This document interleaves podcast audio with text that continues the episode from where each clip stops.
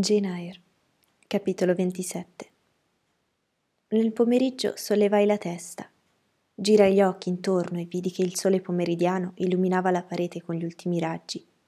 Mi chiesi, che cosa devo fare?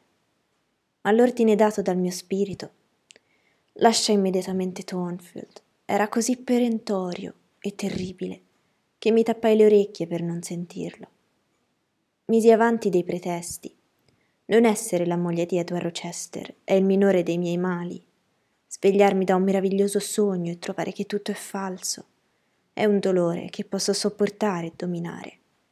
Ma lasciarlo subito e completamente, questo non posso farlo. Ma una voce interiore affermò che potevo farlo e mi predisse che l'avrei fatto. Lottai con la mia risoluzione. Desiderai di essere debole per non affrontare il nuovo dolore che mi aspettava. E la coscienza divenne la mia tiranna. Sopraffacendo la passione, dicendole sarcasticamente che aveva appena toccato il fango col piede, giurò che col suo braccio di ferro mi avrebbe gettata in un abisso di sofferenza. Che qualcuno mi porti via allora, gridai. Che qualcun altro mi venga in aiuto.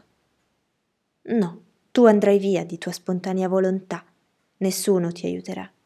Da te ti strapperai l'occhio destro, da te ti taglierai la mano destra. Il tuo cuore sarà la vittima e tu il sacerdote che lo trafiggerà. Mi alzai istantaneamente, atterrita dalla solitudine echeggiante, un giudizio così implacabile, dal silenzio percosso da una voce così spaventosa. A stare in piedi la testa mi girava. Mi sentivo male per il nervosismo e la debolezza. Dalla mattina non avevo toccato né cibo né bevanda. E con tristezza notavo che da quando mi ero chiusa là dentro, nessuno era venuto a chiamarmi o a invitarmi a scendere. Neppure la piccola Adele era venuta a picchiare all'uscio, né la signora Fairfax a cercarmi. Gli amici dimenticano sempre gli abbandonati dalla fortuna, pensai aprendo la porta. Inciampai in un ostacolo. Debole com'ero, non riuscii a stare in piedi. Caddi riserva, ma non sul pavimento. Un braccio teso mi afferrò. Sollevai gli occhi. Era quello del signor Rochester, seduto su una sedia sulla soglia della mia camera. Sei uscita finalmente, disse. Ebbene, è un secolo che aspetto e che sto in ascolto. Non ho sentito alcun rumore, né alcun singhiozzo. Ancora cinque minuti di silenzio di morte e poi avrei forzato la porta. Così mi eviti ti chiudi per soffrire da sola? Avrei preferito dei rimproveri violenti. So che è una natura appassionata. Mi aspettavo una scena di lacrime, ma desideravo che piovessero sul mio petto, invece di essere ricevute dal pavimento o dal fazzoletto. Ma mi inganno, non hai pianto. Sei pallida e con gli occhi spenti, ma senza tracce di lacrime. Il tuo cuore allora ha pianto lacrime di sangue? Ebbene, Jane, non una parola di rimprovero, nulla di amaro, nulla di pungente, nulla che mi ferisca o mi faccia dirare. Siedi passivamente dove ti ho messa e mi guardi con occhio stanco.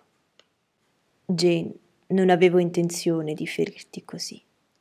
Un uomo che abbia soltanto una piccola agnella, che gli sia cara come una figlia, che mangi del suo pane e beva nella sua tazza, e dorma sul suo petto, se la porta per sbaglio al macello, non avrà più dolore del suo crudele fallo, di quello che abbia io ora. Mi perdonerai mai. Lettore, gli perdonai sull'istante. C'era tanto rimorso nei suoi occhi, tanta pietà nella sua voce, tanto virile fervore nelle sue maniere e tanto immutato amore nella sua fisionomia, che gli perdonai tutto, non a parole, ma nel profondo del cuore. Mi giudichi un miserabile, Jane? Mi chiese poco dopo, melanconicamente, attribuendo, suppongo, il mio ostinato silenzio e la mia dolcilità più a debolezza che a volontà. Sì, signore. Dimmelo schiettamente, allora. Non aver riguardi. Non posso. Mi sento male, stanca, voglio un po' d'acqua. Fu scosso da un profondo sospiro e poi, presami sulle braccia, mi portò da basso in un primo momento non sapevo in che camera mi avesse trasportata. La vista mi si era annebbiata. Subito mi sentii riavere al calore del fuoco. Nonostante fossimo d'estate, nella mia camera mi ero agghiacciata. Mi porse del vino e qualcosa da mangiare e subito mi tornarono le forze. Mi trovavo in biblioteca nella sua poltrona ed egli mi stava vicino. Sarebbe il meglio per me se potessi morire ora, senza troppo soffrire, pensai. Allora non dovrei fare lo sforzo di spezzare il mio cuore col separarlo da quello del signor Rochester. Devo lasciarlo, è certo, ma non voglio e non posso farlo. Come stai ora, Jane? Molto meglio, signore. Presto starò bene. Bevi dell'altro vino, Jane. Obbedii. Appoggiato il bicchiere sul tavolo, mi guardò attentamente. Improvvisamente lanciò un'esclamazione indistinta e appassionata. Poi andò a rapidi passi fino all'estremità della stanza e tornò indietro. Si curvò verso di me come per darmi un bacio, ma ricordai che le tenerezze ora non potevano esistere. Voltai il mio viso e respinsi il suo. Che? Che cos'è questo? Oh, lo so. Non vuoi baciare il marito di Berta Mason. I miei abbracci, secondo te, hanno già una pretendente. In ogni caso io non ne ho diritto, signore. Perché, Jane? Ti risparmierò la seccatura di parlare. Risponderò io per te. Perché ho già una moglie, così? Sì. Se pensi in tal modo hai una strana opinione di me. Mi devi considerare un uomo intrigante e corrotto. Un vile briccone che ha finto un amore disinteressato per trascinarti deliberatamente in un tranello e disonorarti. Pensi a questo? Vedo che non puoi parlare. Prima perché sei debole, poi perché non ti decidi ad accusarmi. Inoltre ti spunteranno le lacrime se parlerai, e tu non hai voglia di rimproverarmi, di incolparmi o farmi una scena. Tu pensi ad agire, perché stimi che parlare non serva a nulla. Ti conosco, sto sulle difensive. Non voglio far nulla contro di lei, dissi. L'incertezza della voce mi costrinse a non terminare la frase. Non nel senso che tu dai alla parola, ma nel senso che le do io. Hai il proposito di distruggermi. Hai detto che sono un uomo sposato e come un uomo sposato mi eviterai e mi terrai da parte. Poco fa hai rifiutato di baciarmi. Intendi di diventare un'estranea per me. Vivere sotto questo tetto solo come governante di Adele. E se ti dirò una parola amichevole, se sentirai per me un sentimento tenero, ti dirai: Quest'uomo ha fatto di me quasi la sua amante. Sarò di ghiaccio e di pietra per lui.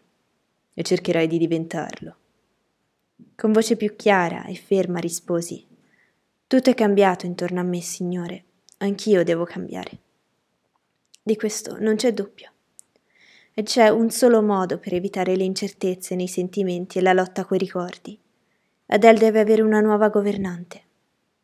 Oh, Adele andrà a scuola, è già deciso e non intendo tormentarti con gli odiosi ricordi di Thornfield Hall, questo luogo maledetto, questa tenda di Achan, questa dimora orgogliosa abitata da uno spettro, questo inferno di pietra che racchiude un vero demonio peggiore di tutta una legione dei suoi simili. Jane, neppure io vorrei che tu rimanessi qui. Non avrei mai dovuto portarti a Thornfield Hall sapendo che cosa essa racchiudeva Prima che ti vedessi avevo raccomandato di tenerti nascosta la maledizione di questo luogo. Temevo che Adele non avrebbe mai potuto avere una governante, se questa avesse saputo che la casa era abitata da una pazza. E non era mia intenzione di spostarla in un altro luogo. È vero che possiedo una vecchia casa, Fernon Manor, anche più recondita e solitaria di questa, dove avrei potuto alloggiarla con abbastanza sicurezza ma è situata in un luogo insalubre in mezzo a un bosco, e la mia coscienza rifuggiva da questo accomodamento. Forse i suoi muri umidi mi avrebbero presto liberato dal suo peso, ma ciascuno ha il suo destino. Il mio non è quello di assassinare, sia pure indirettamente, neppure ciò che maggiormente odio. Dissimularti la vicinanza della pazza, tuttavia, era come coprire un bambino con un mantello e poi di stenderlo sotto un upas, l'albero velenoso. La presenza del demonio è sempre stata attossicante. Chiuderò Tonfield Hall. Farò inchiodare delle assi sulla porta d'ingresso e sulle finestre del pian terreno. Darò a Grace Poole 200 sterline l'anno per vivere con mia moglie, come tu chiami quella spaventosa furia. Grace per denaro lo farà. Essa si terrà vicino suo figlio, il custode di Grimsby Retreat per tenerle compagnia e aiutarla nella crisi di furia, quando mia moglie, istigata dal suo demone familiare, dà fuoco alle persone a letto di notte, le pugnala, strappa loro a morsi le carni, così di seguito. Signore, lo interruppi, non sente pietà per quella disgraziata? Ne parla con odio, con un sentimento vendicativo. È crudele.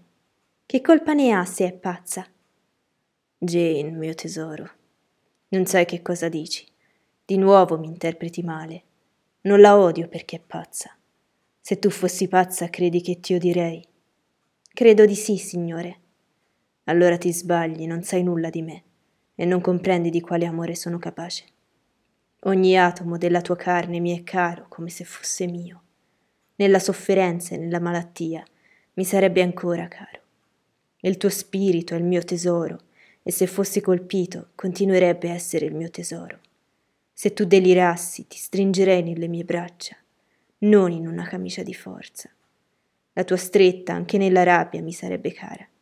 Se ti avventassi su di me come quella donna questa mattina, ti accoglierei in un abbraccio che seppur ti toglierebbe i movimenti, sarebbe ancora innamorato. Non mi strapperei da te con disgusto e nei momenti di calma solo io ti accuderei e ti nutrirei, senza aspettarmi un sorriso in cambio. Ti vigilerei con costante tenerezza e non mi stancherei mai di guardarti, anche se tu non mi concedessi mai un segno di riconoscimento. Ma lasciamo questo argomento. Stavo parlando di rimuoverti da Thornfield. È tutto pronto per la partenza, domani partirai. Ti chiedo di passare ancora una notte sotto questo tetto e poi Jane. Addio alle sue miserie e ai suoi terrori per sempre. Ho un posto dove rifugiarmi, al sicuro da ogni odioso ricordo, da ogni intrusione indiscreta. E prenderà Adele con lei, signore? Interruppi. Sarà per lei una compagnia. Che cosa vuoi dire, Jane? Ti ho detto che manderò Adele a scuola. Non ho bisogno della compagnia di una bambina e fosse una mia bambina, ma la figlia illegittima di una ballerina francese. Perché insisti a parlare di lei? Perché vuoi darmi Adele per compagna? Parlava di ritiro, e ritiro e solitudine sono noiosi, troppo noiosi per uno come lei. Solitudine, solitudine, ripeté irritato. È necessario che mi spieghi. Non so che cosa significhi questa tua espressione da spinge. Devi condividere tu la mia solitudine, comprendi? Scossi la testa. Dinanzi alla sua eccitazione occorreva un certo grado di coraggio, anche per tentare quel silenzioso cenno di diniego. Camminava a passi rapidi per la stanza.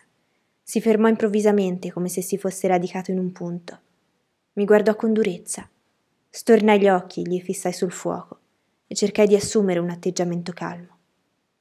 Ora l'impedimento è nel carattere di Jane, disse alla fine, con più calma di quello che mi sarei aspettata. Il rocchetto di seta si è srotolato fin qui, senza intoppi, ma sapevo che saremmo arrivati a un nodo ed eccolo.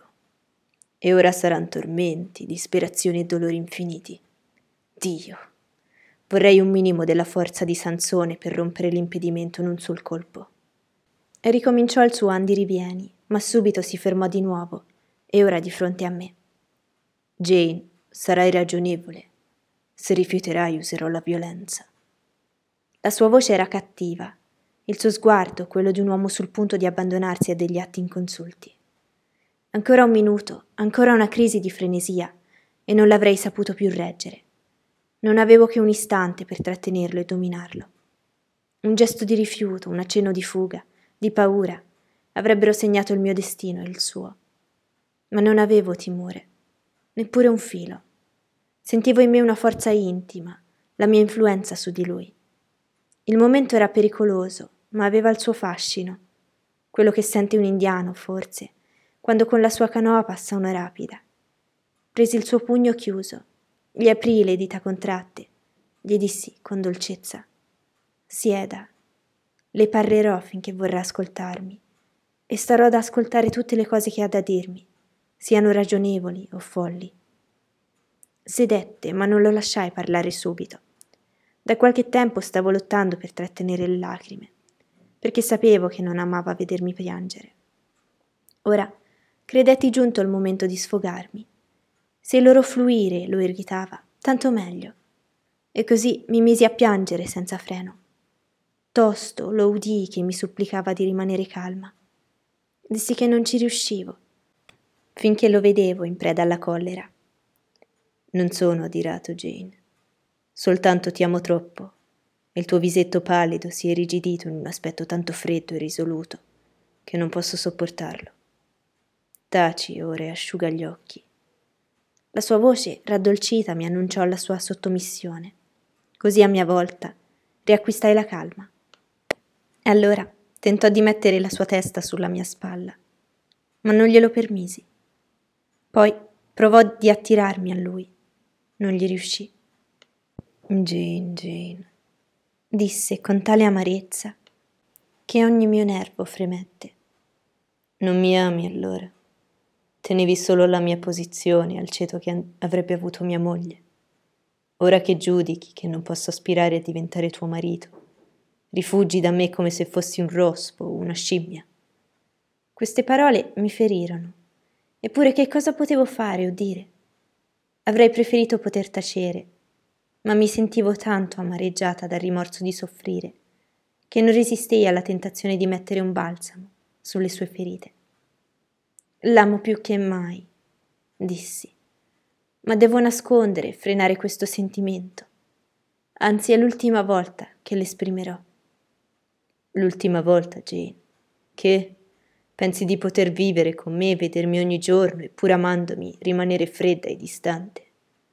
No, signore, son certa che non potrei farlo, e quindi non vedo che un mezzo, ma se lo ridirò, lei sì adirerà. Oh, parla. Se mi infurierò, tu hai l'arte di piangere. Signor Rochester, devo lasciarla. Per quanto tempo, Jane? Per qualche minuto? Il tempo di riavvivarti i capelli un po' scomposti, di lavarti il viso, febbricitante. Devo lasciare Adele Thornfield. Devo separarmi da lei per tutta la vita. Devo cominciare una vita nuova, fra volti e in luoghi nuovi. Naturalmente te l'ho già detto. Non discuto la pazzia di separarti da me. Per quel che riguarda una nuova esistenza è giusto. Sarai mia moglie, io non sono sposato. Tu sarai la signora Rochester, di fatto e di nome, e lo rimarrai finché vivo. Andrai in una casa che posseggo nel sud della Francia, una villa dalle mura bianche sulla spiaggia del Mediterraneo. Là vivrai una vita di tranquillità e di innocenza non temere che ti trascini nell'errore di farti la mia amante. Perché scuoti la testa? Jane, sii ragionevole o realmente mi farai impazzire.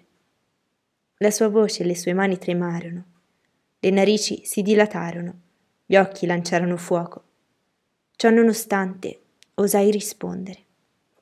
Signore, sua moglie vive.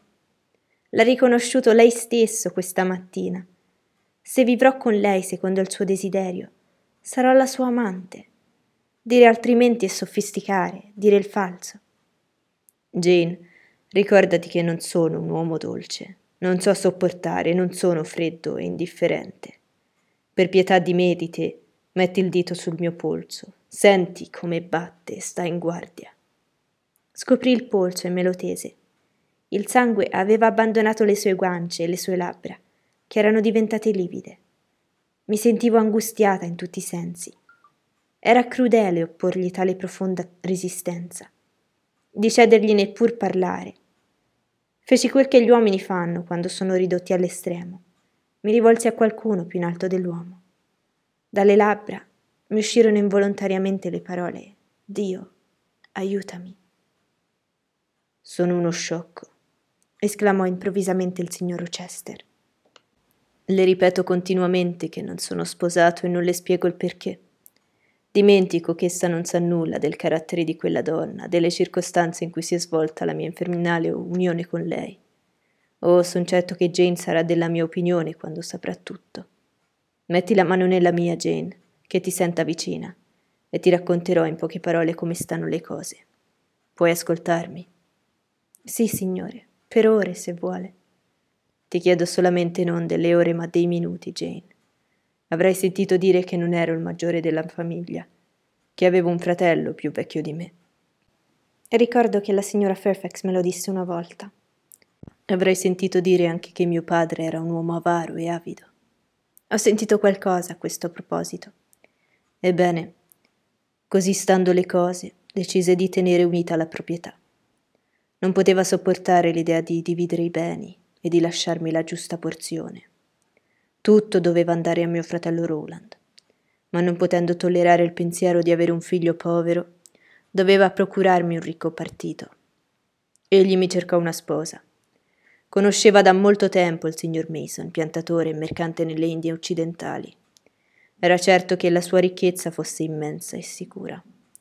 Fece delle indagini e scoprì che Mason aveva un figlio e una figlia. Venne a sapere che avrebbe dato a quest'ultima una dote di 30.000 sterline. Era sufficiente.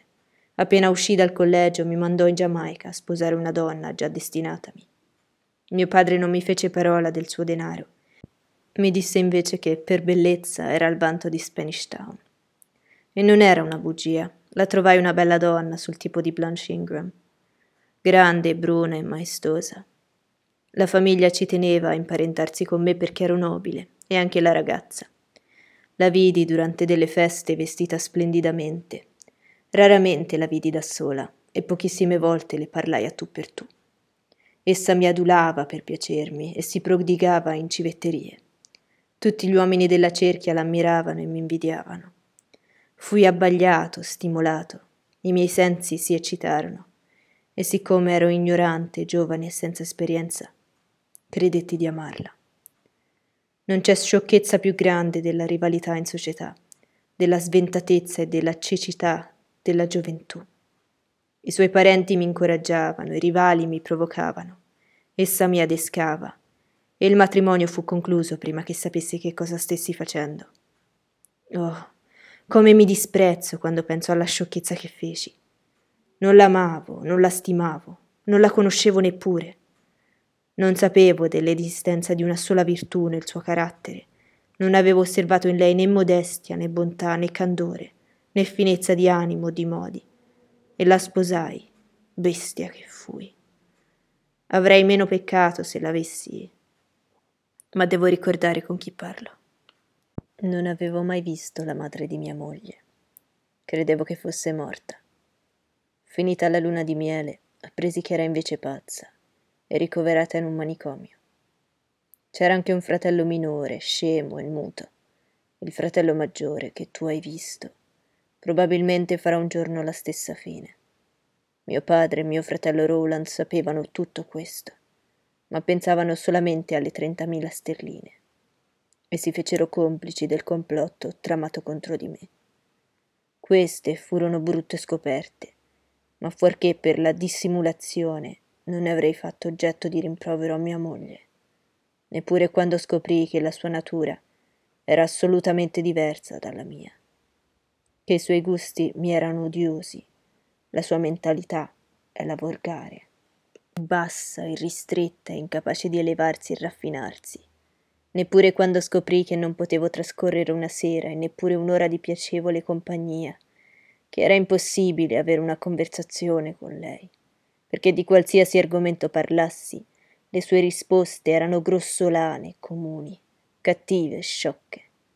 Neppure quando capì di non poter godere del beneficio di una casa, perché nessun servo poteva sopportare le continue esplosioni del suo temperamento violento e irragionevole, o le vessazioni dei suoi ordini assurdi e contraddittori.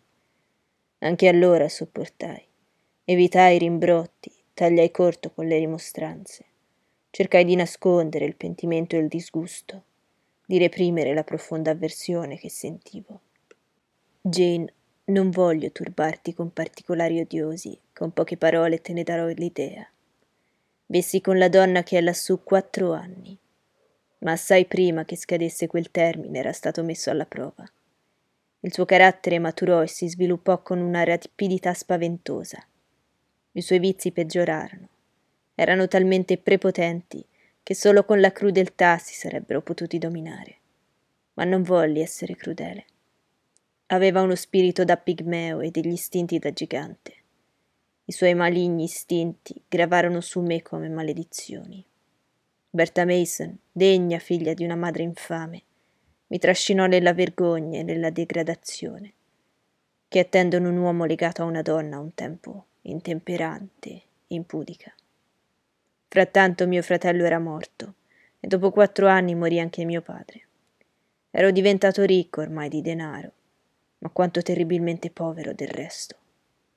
La persona più grossolana, impura e depravata che abbia mai conosciuto mi era compagna e detta dalla legge e dalla società una parte di me. Non potei ricorrere a dei procedimenti legali perché i medici scoprirono ormai che mia moglie era pazza e le sue crisi non erano che i principi della pazzia. Jane, il mio racconto non ti diverte? Hai l'aria stanca, devo rimandare a un altro giorno.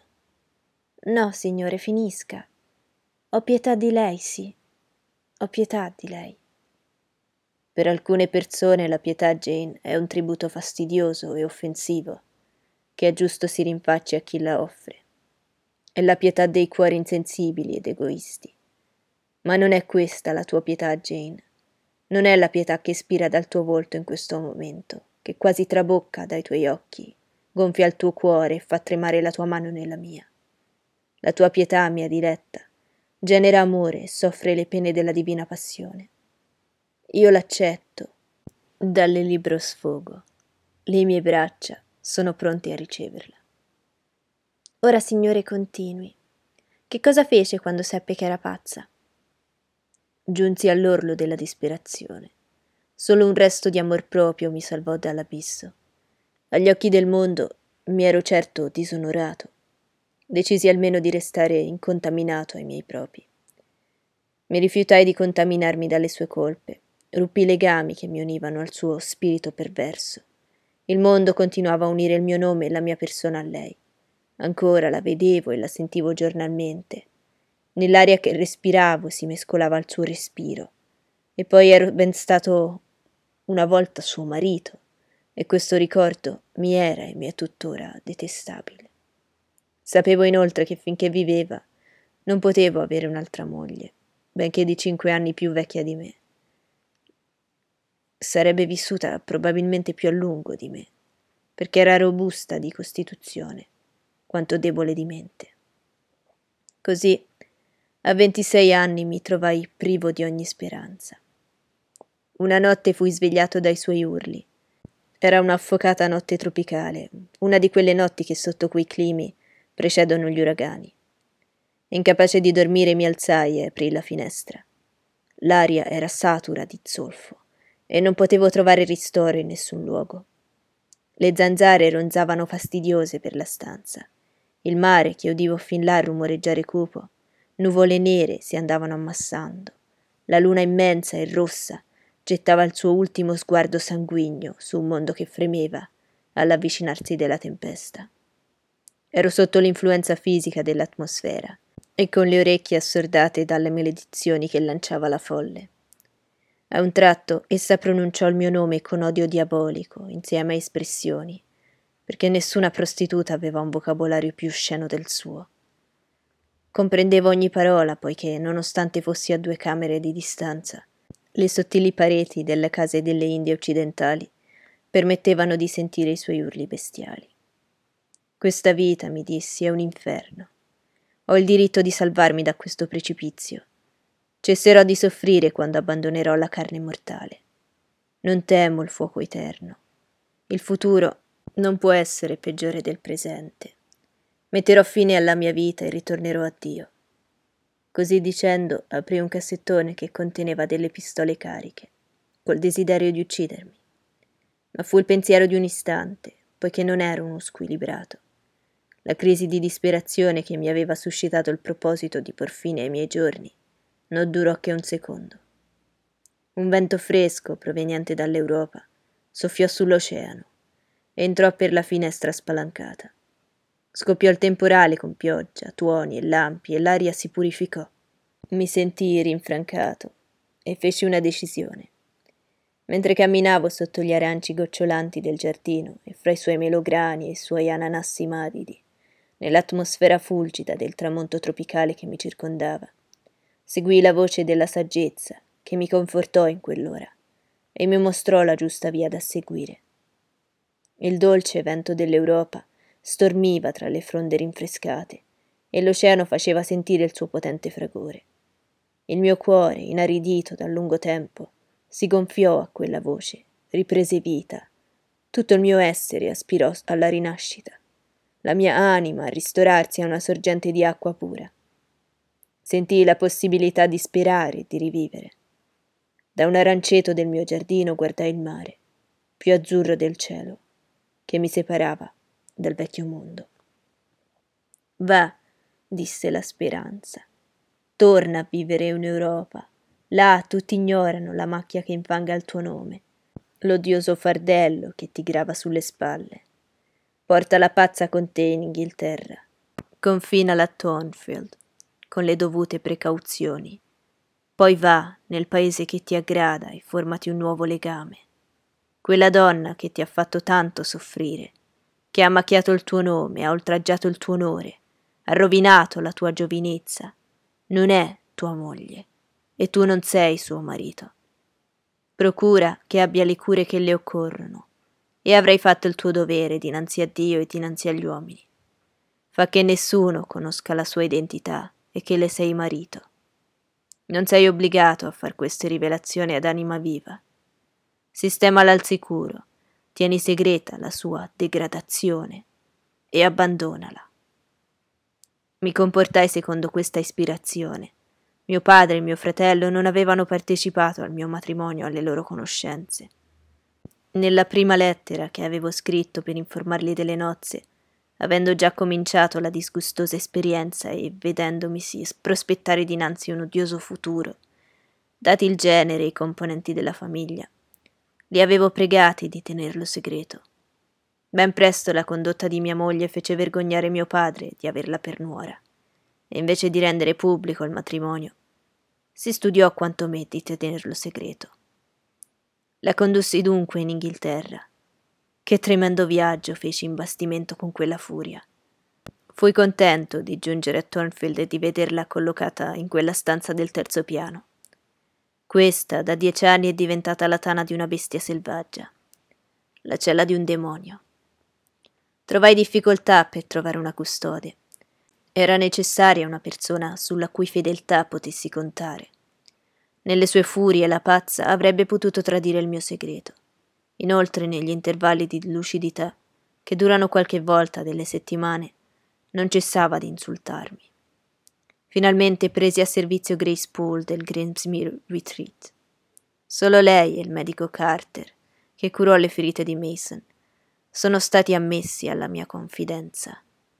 La signora Fairfax ha forse qualche sospetto, ma non può sapere nulla di preciso.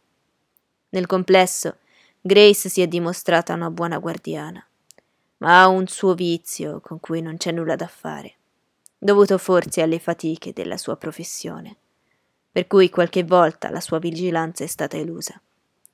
La folla è scaltra e maligna.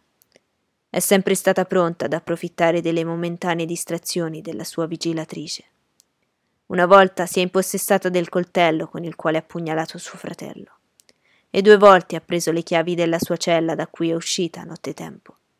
Nella prima di queste occasioni ha tentato di bruciarmi vivo nel letto. Nella seconda venne a farti una paurosa visita. Ringrazio la provvidenza che ti ha protetto, che tutta la sua furia si è sfogata sull'abito nuziale, che forse gli ricordava vagamente il suo giorno di nozze. Non posso neppur pensare a quel che poteva accadere. Il sangue mi si agghiaccia al pensiero che quell'essere, che si è avventato alla mia gola questa mattina, ha chinato il suo viso orrendo sul nido della mia colomba. E che cosa fece quando l'ebbe stabilita qui? gli chiesi quando si interruppe.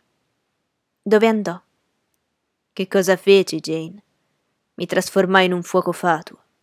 Andai vagando come l'ebreo errante e girai tutti i paesi del continente.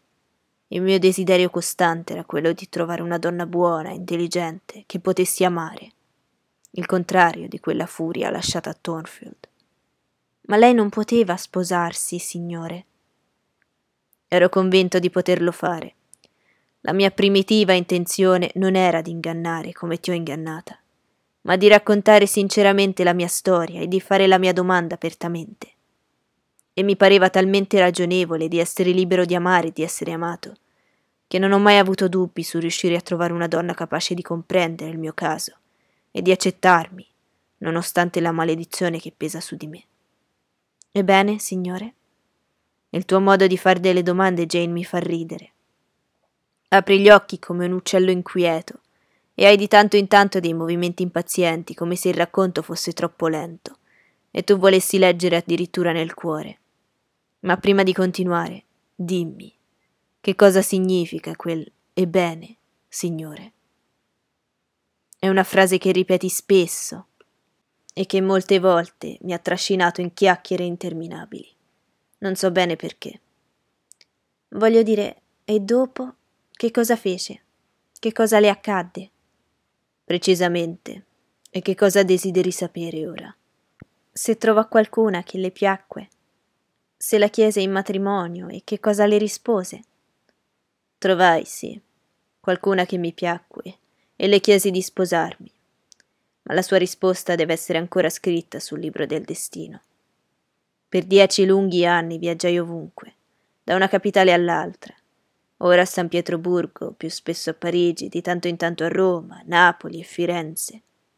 Provvisto di molto denaro e di un nobile casato, potevo scegliere le amicizie che volevo, e tutte le porte mi si aprivano. Cercai il mio ideale fra le dame inglesi, fra le contesse francesi, fra le nobildonne italiane e fra le aristocratiche tedesche. Non lo trovai. A volte credetti per un breve istante di sorprendere uno sguardo, un tono di voce, una figura che mi annunciasse che il mio sogno era diventato realtà, ma fui subito disilluso. Non devi credere che desiderassi la perfezione sia spirituale che fisica. Aspiravo soltanto a una donna con cui andare d'accordo, l'opposto della creola. Cercai invano. Non trovai nessuna alla quale, se fossi stato libero, avvisato dei rischi, dell'orrore delle unioni incoerenti, avrei chiesto di sposarmi. La delusione mi gettò nell'indifferenza. Condussi una vita sregolata, senza cadere però nella corruzione, che odiavo e odio. Era la prerogativa della mia messalina indiana, il radicato orrore che ne sentivo mi fece da freno anche nel piacere. Ogni godimento eccessivo sembrava avvicinarmi a lei e ai suoi vizi, e l'evitavo. Tuttavia non potevo vivere solo. Così cercai la compagnia di amanti. La prima fu Céline Varenne, un altro di quei passi che un uomo non ricorda con piacere. Tu già conosci chi fosse e come terminò questo amore. Due donne le successero, un'italiana di nome Giacinta e una tedesca di nome Clara, ambedue molto belle, ma in capo ad alcune settimane la loro bellezza non mi interessò più. Giacinta era immorale e violenta. Mi stancai di lei dopo tre mesi. Clara era onesta e placida, ma senza spirito e apatica. Non era fatta minimamente per il mio gusto. Fui contento di darle una somma sufficiente per impiantare un commercio e mi separai decorosamente da lei. Ma Jane, leggo dal tuo viso che in questo momento non ti fai una buona opinione di me. Mi credi un libertino insensibile e senza principi non è vero? Veramente, signore, la stimo meno di altre volte. Non le sembrava una pessima vita quella di passare da un amante all'altra? E lei ne parla come di una cosa naturale. Lo pensavo anch'io. E non mi piaceva. Era un ben basso sistema di vita. Non vorrei mai più ritornare indietro. Farsi un amante è peggio che comperare una schiava. Sono l'una e l'altra creature inferiori, spesso per la loro natura e spesso per il ceto. È degradante vivere in familiarità con delle persone inferiori. Ora detesto i ricordi del tempo di Céline, Giacinta e Clara. Sentii che diceva il vero e trassi la morale da quegli insegnamenti che, se avessi perso il rispetto di me stessa e dimenticati tutti gli insegnamenti che mi erano stati instillati, e con un pretesto magari giustificato per tentazione, avessi preso il posto di quelle povere ragazze. Egli un giorno mi avrebbe considerata con lo stesso sentimento con cui ora profanava il loro ricordo. Non espressi questo mio pensiero, Mi bastò tenerlo per me. L'impressi nel mio cuore perché mi servisse di aiuto nel momento della prova. Ora, Jane, perché non mi dici, ebbene, signore, non ho finito? Hai il viso serio, vedo che mi disapprovi ancora, ma fammi arrivare al fatto. Il gennaio scorso, libero di tutte le mie amanti e in amara disposizione di spirito per il risultato della mia vita inutile, vagabonda e solitaria, deluso, malcontento e furioso contro il genere umano e specialmente contro le donne. Per necessità di affari ritornai in Inghilterra. In un gelido pomeriggio di gennaio cavalcavo la strada di Thornfield luogo detestato. Non vi attendevo né pace né gioia. Sulla gradinata di Hay Lane vidi compostamente seduta una personcina. Passai, non facendole più attenzione che al salice svettato lì di fronte. Non ebbi nessun presentimento di quello che sarebbe stata per me, nessun avvertimento intimo che l'arbitra della mia vita, il mio genio, buono o cattivo, aspettava là in umile atteggiamento. Non lo riconobbi neppure quando per l'incidente di Mesrur si alzò e venne a offrirmi aiuto. Una sottile fanciulla. Avresti detto che mi fosse saltellato vicino un fanello e mi avesse offerto di portarmi sulle sue deboli ali. Fui brusco, ma non valse. Essa continuò a insistere con una strana perseveranza, guardandomi e parlandomi quasi con autorità. Era destino che dovessi essere aiutato da quella mano. Allorché mi appoggiai alla sua fragile spalla, un fluido nuovo invase tutto il mio essere. Avevo appreso che avrei rivisto quell'elfo, che esso apparteneva alla mia casa. Non senza un singolare rimpianto l'avrei visto sfuggire dalle mie mani o svanire dietro la siepe scura. Ti sentii rientrare a casa quella sera, Jane. Tu non sospettavi che pensavo a te o che ti sorvegliassi. Il giorno dopo ti osservai non visto per una mezz'ora mentre giocavi con Adele nella galleria. Ricordo che quel giorno nevicava e che non potevate andar fuori. Ero in camera mia e la porta era socchiusa. Potevo vedervi e sentirvi parlare. Per un poco ti occupasti di Adele, sebbene si sarebbe detto che pensavi ad altro. Ma tu eri paziente con lei, mia Jane. La facesti giocare a lungo quando finalmente ti lasciò, ti abbandonasti a una profonda fantasticheria, camminando a lenti passi per la galleria. Di tanto in tanto, passando davanti a una finestra, ti fermavi a vedere la neve cadere a larghi fiocchi. Ascoltavi il sospiro del vento e continuavi a passeggiare, a sognare. Si sarebbe detto che le tue visioni non fossero tristi, perché i tuoi occhi a momenti si illuminavano di piacere, il tuo viso si animava, e che non ci fosse in te né ira né amarezza. Il tuo sguardo rivelava piuttosto la dolce meditazione della giovinezza, quando l'animo apre le ali alla speranza. La voce della signora Fairfax, che parlava a una domestica nell'atrio, ti svegliò. E con che strano sorriso ti staccasti dai tuoi sogni, Jane. Aveva un significato il tuo sorriso. Era pieno di perspicacia e sembrava dire è bello sognare, ma non devo dimenticare che i miei sogni non hanno nessuna attinenza con la realtà. Io costruisco nel mio cervello castelli incantati e paradisi terrestri, ma sono perfettamente consapevole che ho un duro cammino da percorrere e che intorno a me si addensa la tempesta. Corresti dalla signora Fairfax a chiederle un'occupazione, di fare i conti della settimana o qualcosa del genere. Mi spiacque di vederti scomparire. Aspettai con impazienza la sera allorché potei chiamarti Sospettai in te un carattere inconsueto, completamente nuovo per me. Desideravo penetrarlo e conoscere meglio. Entrasti nella stanza con un'aria a un tempo timida e indipendente, e rivestita in modo tutto tuo, come lo sei ora. Ti feci parlare e subito scoprì in te degli strani contrasti. Il tuo abbigliamento e le tue maniere obbedivano a una disciplina. Avevi un modo riservato insieme raffinato per natura ma nessuna pratica del mondo e un gran timore di far cattiva figura per qualche assurdità o errore. E quando ti si indirizzava la parola, sollevavi uno sguardo acuto, audace e vivace sul viso dell'interlocutore, che rivelava forza e penetrazione. Alle mie domande serrate davi risposte pronte e appropriate. Ti abituesti rapidamente a me. Credo che sentissi che fra te e il tuo burbero padrone correva una simpatia, Jane. Comunque io fossi di cattivo umore, non ti mostravi né sorpresa né timida né seccata per la mia tristezza. Mi osservavi e ogni tanto mi sorridevi con una grazia semplice, intelligente, indescrivibile. Ero soddisfatto e attirato da quel che vedevo, e avrei desiderato veder dell'altro. Eppure per lungo tempo ti tenni a distanza e cercai raramente la tua compagnia. Con lo stesso spirito di un epicureo, volevo prolungare il piacere di una conoscenza così stuzzicante.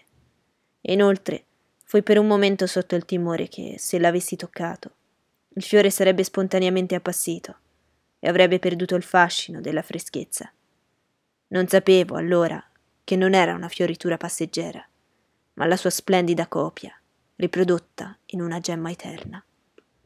Volevo anche vedere se tu mi avresti cercato, ove io ti avessi evitata, ma no. Rimanevi nella sala da studio, vicino allo scrittoio e al cavalletto. Se per caso ti incontravo, mi passavi accanto lesta facendomi un piccolo cenno di saluto, come voleva la convenienza. In quei giorni, Jane, avevi uno sguardo pensieroso, ma non avvilito, perché sei sana, neppure brioso, perché avevi poca speranza per il futuro e un presente grigio. Mi domandavo che cosa pensavi di me, o se pensavi a me. Per scoprirlo ricominciai a interessarmi da te. Nella conversazione appariva della gioia nel tuo sguardo, della vivacità nelle tue maniere. Notai che avevi un animo socievole. Era il silenzio della sala da studio, la noia della tua vita a renderti melanconica. Mi permisi il piacere di essere gentile con te, e la gentilezza suscitò l'emozione, e il tuo volto e i tuoi modi si addolcirono. Mi piacque sentire il mio nome pronunciato dalle tue labbra, con un tono felice e riconoscente. Un tuo casuale incontro mi rallegrava. C'erano nelle tue maniere una strana incertezza. Mi fissavi con un leggero turbamento. Non sapevi qual era il mio umore, se mi sarei comportato come padrone o sarei stato amichevole e amabile. Ero ormai troppo innamorato di te per simulare la prima cosa, e quando ti offrivo la mano cordialmente, fioriva un tal sorriso sul tuo volto giovane e ardente che dovevo soffocare la tentazione di stringerti al cuore. Non parli più di quei giorni, signore, interruppi, asciugandomi delle furtive lacrime. Il suo racconto era una tortura per me. Sapevo quel che mi aspettava tra breve e che tutti quei ricordi e quelle rivelazioni amorose non avrebbero che reso più difficile il mio dovere.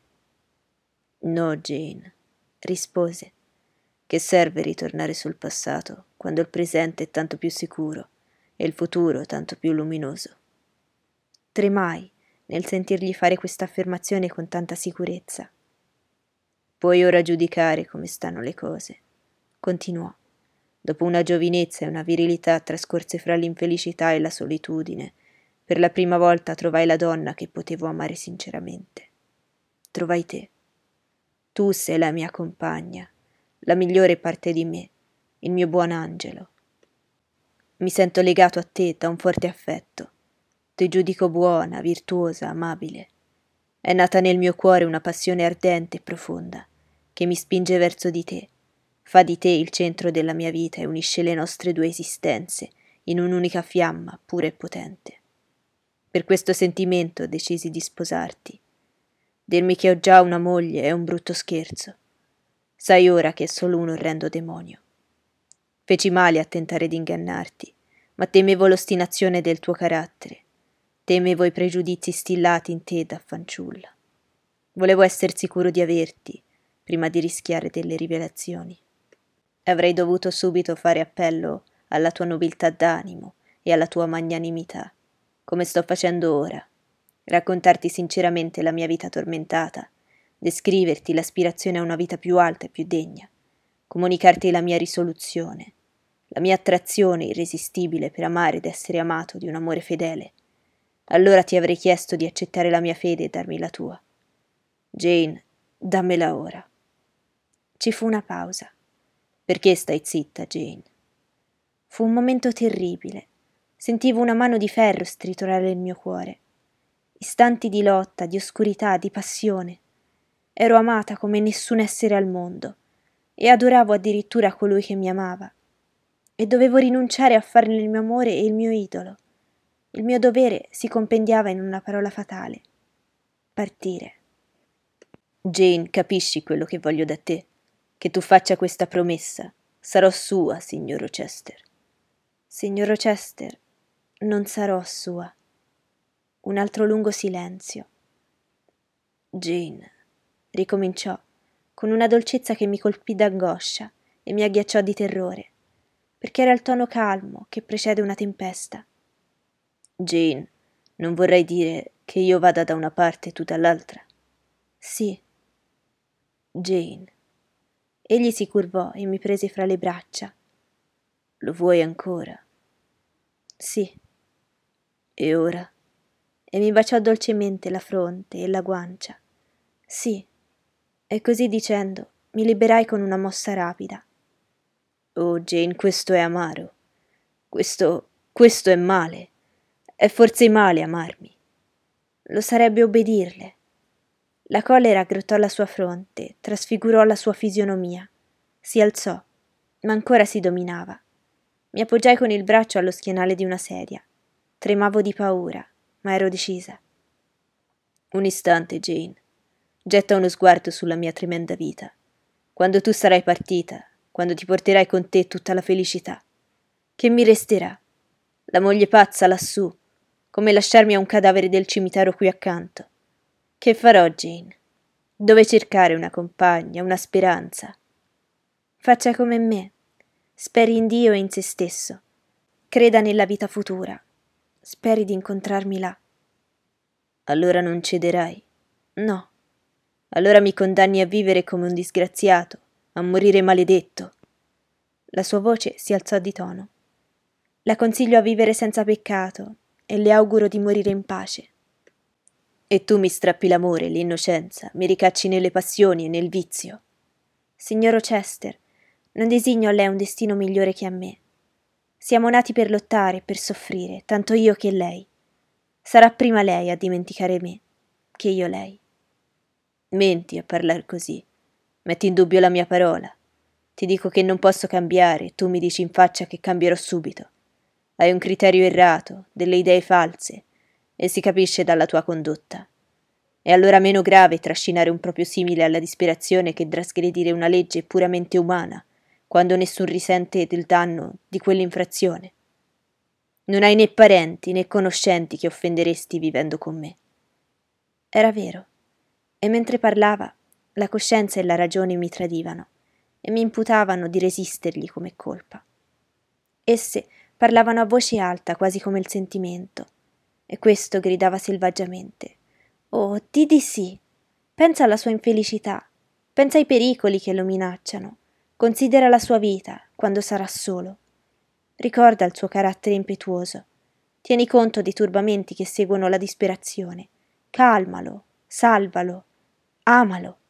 Digli che lo ami e che sarai sua. Chi al mondo si cura di te? O a chi farai del male con la tua condotta? Ma la risposta era ancora perentoria. Io devo pensare all'anima. Se sarò sola, senza amici e senza appoggio, devo tenere ancor più alto il rispetto di me stessa. Mi atterrò alla legge data da Dio e sanzionata dagli uomini. Obbedirò ai principi che ho appresi quando ero in senno e non folle come ora. Leggi e principi sono per i momenti di tentazione, per i momenti come questo, in cui anima e corpo si ribellano alla loro durezza. Rigorose che siano, tali leggi resteranno inviolate. Se le infrangerò per mia convenienza, a che servono? Ho sempre creduto in esse, e se non posso crederci ora è perché sono pazza, completamente pazza. Ora che nelle vene mi scorre fuoco e il cuore mi batte così precipitoso da non poterne contare le pulsazioni. Idee preconcette, decisioni già prese, è tutto quello a cui posso aggrapparmi in questo momento. Di là non mi muovo. Sì, il signor Rochester guardandomi in volto lesse la mia decisione. La sua collera aveva toccato il culmine. Dovunque lo portasse, doveva lasciarsi trascinare. Attraversò la stanza, si impadronì del mio braccio e mi strinse al petto. Sembrava divorarmi col suo sguardo ardente. Fisicamente mi sentivo in quell'istante debole come una paglia al calore di una fornace. Spiritualmente ero ancora padrona della mia anima, che rappresentava l'ultima salvezza.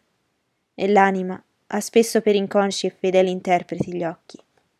Lo fissai e guardando il suo volto irato emisi un involontario sospiro. Sotto la sua stretta le mie forze si esaurivano. Non ho mai visto, disse serrando i denti. Non ho mai visto una creatura più fragile e più indomabile. È come una canna fra le mie mani. Ed egli mi scosse con tutta la forza. La potrei torcere fra il pollice e l'indice, ma che cosa mi servirebbe piegarla e spezzarla? Basta guardare i suoi occhi. Da essi traspare un essere risoluto, selvaggio, libero, che mi sfida coraggiosamente, anzi mi vince. La gabbia non serve a prendere questa creatura bella e selvaggia. Se distruggerò la sua debole prigione, l'oltraggio non servirà che a liberare l'uccello prigioniero. Potrò impossessarmi della sua dimora, ma l'occupante fuggirà in cielo prima che mi possa impadronire del suo rivestimento d'argilla. E sei tu, spirito, con la tua volontà e la tua energia, con la tua virtù e la tua purezza, che desidero, non solo il tuo fragile rivestimento. Se vuoi, puoi con un leggero volo venirti ad annidare sul mio petto, ma preso contro il tuo volere sfuggirai la stretta come aria, svaporerai come una essenza, prima che possa respirare la sua fragranza. Oh, vieni, Jane, vieni. Così dicendo, mi sciolse dall'abbraccio e rimase solo a guardarmi. Era più difficile resistere al suo sguardo che alla sua violenza, ma sarei stata una sciocca ora a soccombere. Avevo sfidato e vinto la sua collera, dovevo fuggire dinanzi alla sua pena. Batté in ritirata verso la porta. Vai via, Jane. Vado via, signore. Mi lasci? Sì. Non verrai a consolarmi, a salvarmi? Non ti commuovono il mio grande amore, il mio profondo dolore, la mia preghiera disperata? Che sofferenza incredibile nella sua voce. Com'era struggente ripetere senza esitare: Vado via. Jane. Signor Rochester. Va pure allora. Ti do il permesso. Ma ricorda che mi lasci nell'angoscia. Sali in camera tua, pensa a tutto quello che ti ho detto, Jane, e getta uno sguardo sulle mie sofferenze, Pensaci.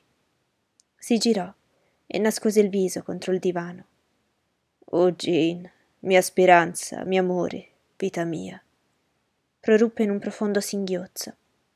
Io avevo già raggiunto la porta, ma ritornai sui miei passi con la stessa decisione con cui vi ero andata. Mi inginocchiai accanto a lui.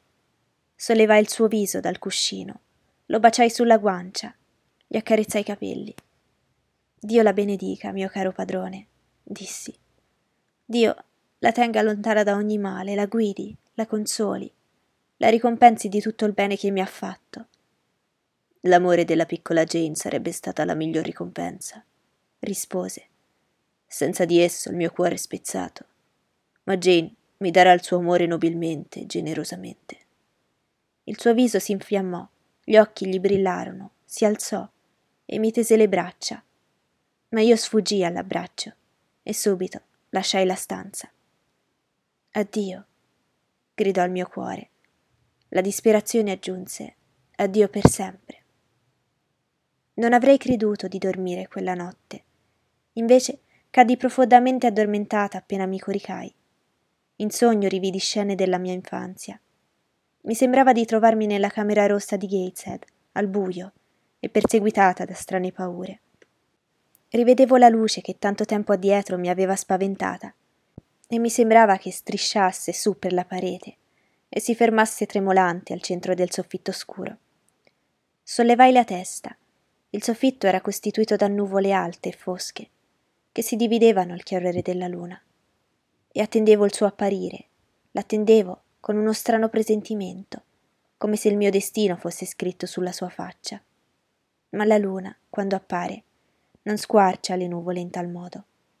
Prima una mano diradò alle tenebrose cortine, poi non la luna, ma una figura umana brillò luminosa nell'azzurro, con la fronte inclinata verso la terra. E continuava a fissarmi. Parlava, e la sua voce, sebbene infinitamente lontana, giunse al mio orecchio. Figlia mia, fuggi la tentazione. Madre, la fuggirò. Mi svegliai nel pronunciare queste parole. Era ancora buio, ma le notti di luglio sono brevi.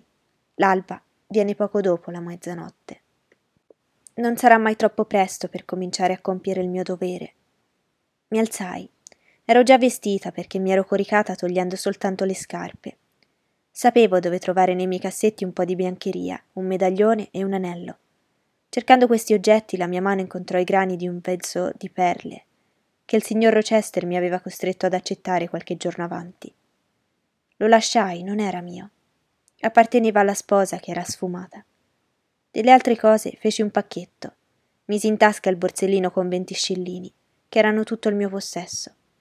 Misi il cappello di paglia, appuntai lo scialle, presi il pacchetto e le pantofole che non avevo ancora infilate e scivolai fuori dalla camera. Addio, gentile signora Fairfax, mormorai, passando dinanzi alla sua porta. Addio, mia cara Adele, dissi, dando uno sguardo in direzione della sua cameretta. Neppur pensare a entrare ad abbracciarla. Dovevo ingannare un orecchio fino a che poteva stare in ascolto. Avrei voluto passare senza fermarmi dinanzi alla camera del signor Rochester, ma sulla soglia il mio cuore cessò di battere e anche il piede fu costretto ad arrestarsi. Non si dormiva là dentro. Il suo occupante camminava senza posa su e giù e sospirava. In quella stanza c'era per me il paradiso, per il momento almeno, se avessi voluto. Bastava che entrassi e dicessi Signor Rochester, l'amerò e vivrò con lei fino alla morte, e avrei fatto scaturire la felicità dalle mie labbra. Il mio caro padrone, che non poteva dormire, aspettava con impazienza l'alba mi avrebbe fatto chiamare la mattina e non mi avrebbe trovata. Mi avrebbero cercata, ma invano. Avrebbe pensato che l'avevo abbandonato, che avevo respinto il suo amore. Avrebbe sofferto, si sarebbe disperato. Pensando a questo la mia mano si tese verso la maniglia. La ritirai e fuggii via. Col cuore stretto scesi a tastoni da basso. Mi muovevo meccanicamente.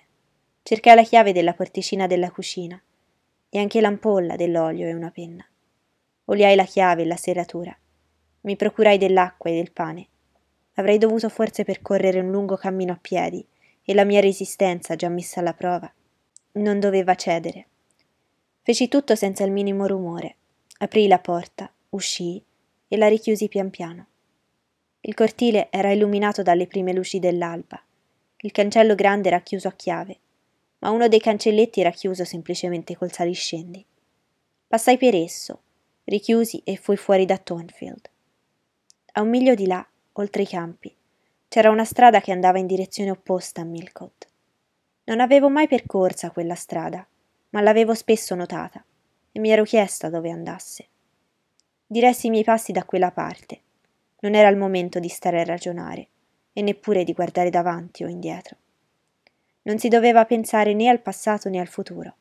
Il passato era una pagina di tale straordinaria dolcezza, di tale tremenda tristezza, che leggerne una riga avrebbe distrutto il mio coraggio, fiaccata la mia energia. Il futuro era vuoto e pauroso, simile alla terra dopo il diluvio. Costeggiai i campi e le siepi fin dopo il levare del sole. Credo fosse una dolce mattina d'estate. Le scarpe che avevo infilato appena uscita di casa furono subito fradice di rugiada. Ma io non guardavo né il sole che sorgeva, né il cielo sereno, né la natura che si risvegliava. Il condannato che cammina verso il patibolo non pensa ai fiori che rallegrano la sua strada, ma al ceppo e alla mannaia, allo stroncamento delle ossa e delle vene, alla fossa che l'aspetta. E io pensavo alla fuga e il mio peregrinare senza tetto, e con angoscia riandavo a quello che avevo lasciato e non potevo farci nulla. Pensavo a lui e l'immaginavo nella sua camera che attendeva al mattino e che sperava che presto sarei andata a dirgli che sarei rimasta e che sarei stata sua. Aspiravo a essere sua, agognavo a ritornare. Non era ancora troppo tardi. Potevo ancora risparmiargli l'amara pena della mia perdita, perché certo la mia fuga non era stata ancora scoperta Potevo ritornare, confortarlo, salvarlo dall'infelicità, dalla rovina forse. La disperazione che avrebbe provato mi faceva più soffrire della mia stessa disperazione. Era come uno strale nel mio petto, che se tentavo di svellere mi lacerava. Gli uccelli cominciarono a cinguettare nel bosco in mezzo alle fratte. Gli uccelli che sono fedeli, che simboleggiano l'amore. Io invece nella pena del mio cuore e dello sforzo supremo per rispettare i miei principi, mi detestavo. L'obbedire ai miei principi non portava consolazione. Avevo offeso, ferito, abbandonato il mio padrone. Mi ero resa odiosa ai miei propri occhi. Tuttavia non potevo tornare sui miei passi. Dio mi doveva far da guida. Piangevo a calde lacrime percorrendo la via solitaria. Camminavo in fretta, come in preda al delirio. La debolezza, prima tutta interiore, si estese alle membra, mi sopraffece e caddi. Rimasi per terra per alcuni minuti con il viso sull'erba umida. Morire sul posto non era una paura, ma una speranza. Ma subito mi trascinai sulle mani e sulle ginocchia, mi alzai e mi avviai, decisa a raggiungere la strada. Giunta là, fui costretto a fermarmi sotto una siepe e di uno strepitio di ruote e una diligenza avvicinarsi. Mi alzai in piedi e feci segno con la mano. Il conducente si fermò. Chiesi dove andava, nominò una località lontana dove il signor Rochester non aveva conoscenze. Gli chiesi quanto voleva per trasportarmi. Trenta scellini, disse. Risposi che ne avevo venti. Ebbene, si sarebbe accontentato. Mi permise di salire. Entrai, chiusi lo sportello e il veicolo si rimise in moto. Possa mai nessuno provar quel che io provai in quel momento, mai nessuno versare il fiume di lacrime cocenti che versarono i miei occhi, mai rivolgersi al cielo con preghiere tanto disperate, mai nessuno come me possa temere di procurare il male di colui che ama con tutto il cuore.